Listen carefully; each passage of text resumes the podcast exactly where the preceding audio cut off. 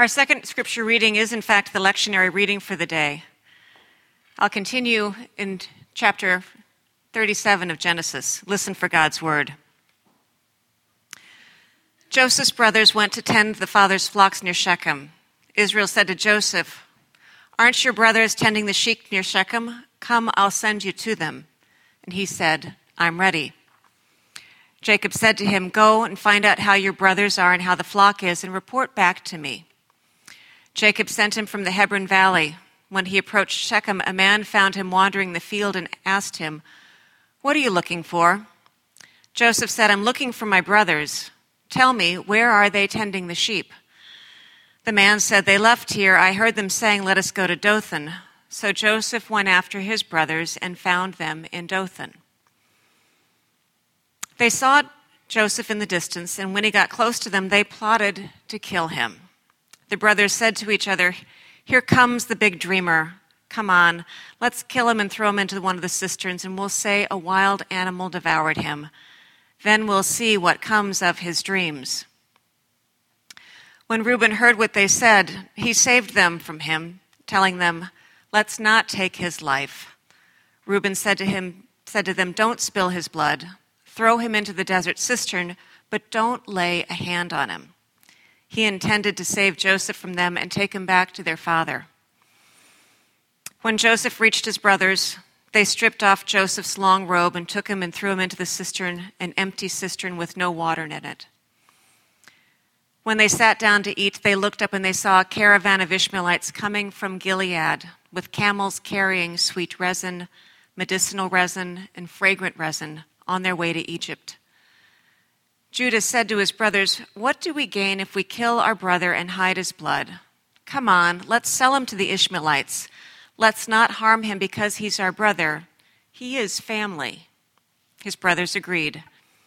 When some Midianite traders passed by, they pulled Joseph up out of the cistern and they sold him to the Ishmaelites for 20 pieces of silver, and they brought Joseph to Egypt. Here ends our reading. Will you pray with me? God, may your words be a light, a light unto our feet and a lamp to illumine our pathways. That in so following you through these words, we may become closer to you and closer to our Savior Jesus Christ, whose name we pray. Amen. As Katie and I plotted the Dysfunctional Family series and considered this particular image of Joseph, she immediately found on YouTube a commercial for DirecTV, which so parallels Joseph's plight. You may recall it because it was really very humorous, and I also found it to be incredibly annoying. The short commercial opens with a narrator describing a man who is pictured on the phone and on hold with cable for a very long time. And the narrator says, When you're on hold with cable, you get angry. And when you get angry, you need to let off steam. Immediately cuts to the man playing racquetball and when you let off steam, you get injured. Immediately cuts to showing the man in a doctor's office getting a patch put on his eye. When you look tough, people want to know how tough. So it immediately then cuts to the man running down an alleyway with bullies chasing after him with a club. When you look tough, you end up in a, in a ditch. So it closes with don't end up in a roadside ditch, switch from cable. I know it's far fetched, but this image really did remind us of Joseph, who could not seem to stop annoying his brothers and doing all of those kinds of things that led from one thing into another, such that he was thrown into a cistern and then sold off to Egypt. More importantly, though, as I dug into the narrative and all the scholarship around it, this commercial parallels why this novella about Joseph might have been written just as a commercial is an example of a story created to persuade you to believe something and to do something, stringing together a series of events. The Joseph story is about far more than the danger of beautiful coats, family triangles, and the Ishmaelites carrying balms from Gilead. It is more than a saga of how the Israelites left the promised land to venture into Egypt. It is, in fact, a story crafted to persuade you to believe something of God and of your relationship with God. In the 10th century before the Common Era, when Solomon reigned in Jerusalem and the Israelite people were quite comfortable in their intellectual achievements, the people were flexing their muscles and they felt very secure in their strength. And although this was 12 centuries ago, which is certainly a long time, this would have been centuries before these events of Joseph and his brothers would have transpired. Yet this is when scholars believe this novella was written. During Solomon's reign, wisdom writers were discerning the order of creation. They were constructing the order of varying texts that we now know of in our Hebrew scripture. And most of all, they were attempting to restore faith in the mysteries of God. At the time, the people had a shared memory of the stories of creation, Abraham and his descendants, Abraham, who was the first to be blessed and to be a blessing in the covenant with God. In the 10th century, they also shared the memories of Egyptian slavery and the exodus from bondage. From these events emerged the sacraments that they practiced and the laws and commandments which governed their lives. But missing between these two big narratives is an account of how did the Israelites get from the promised land into being in bondage and slavery? How did they get to being ruled by Pharaoh? Scholars believe the style of Hebrew writing, the tone, it's such a cohesive narrative framework, and more importantly, the embedded theologies all argue for something other than pure history. Besides, there's nothing in Egyptian history that ever claims that there was a Joseph in Pharaoh's court. I know I'm letting my history geek come out right now, but it's very interesting when you read about how these stories are created, but more importantly, why they are created.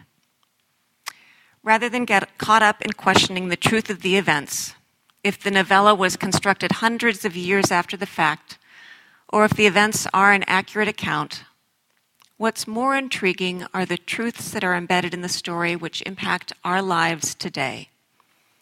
We have as much to learn from this narrative as our ancient Israelite family had to learn in the 10th century.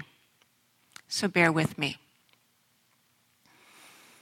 Let's begin with us. We're sophisticated, we possess technologies, economic stability, resources, and culture as never before.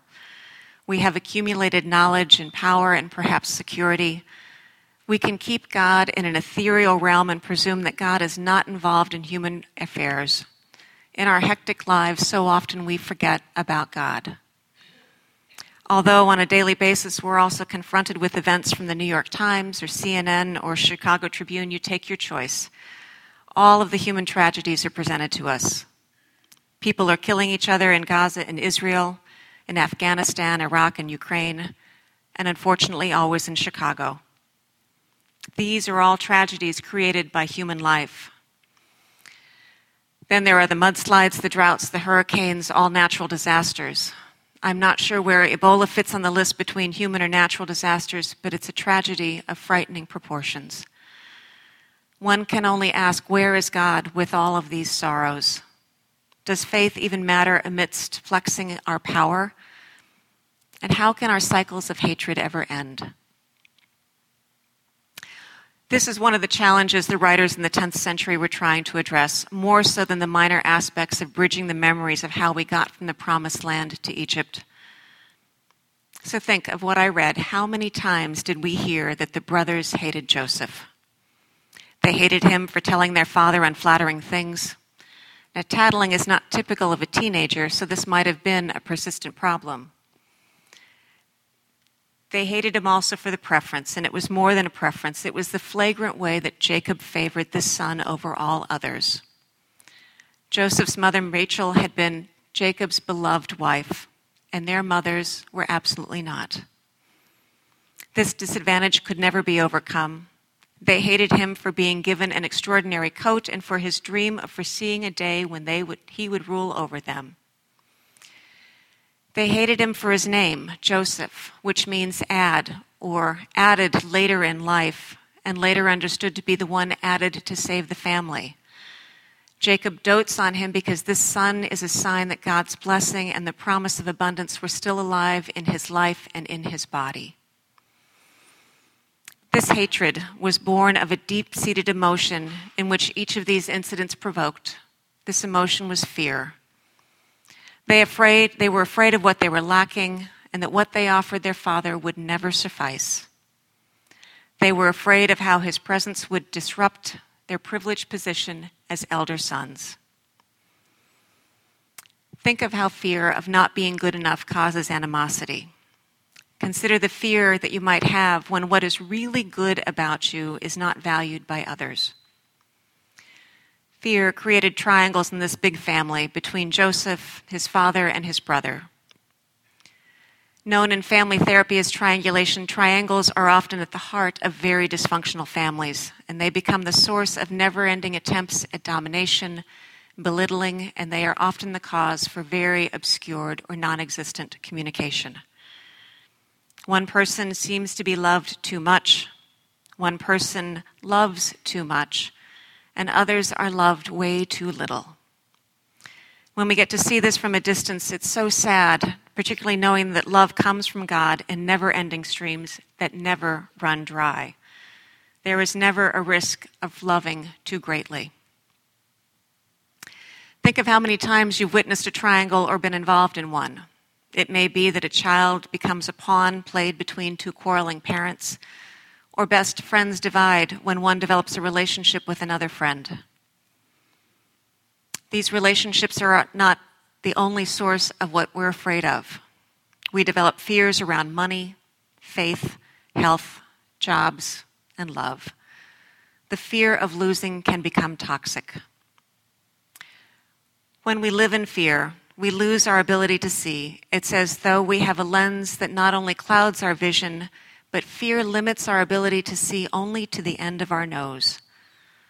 The fear of failing in relationships keeps us from being intimate and vulnerable. And the fear of defeat at work keeps us from being animated and creative. Fear defines how we show up in the world, and it can be the mask that hides all of us that is good and honest and unique.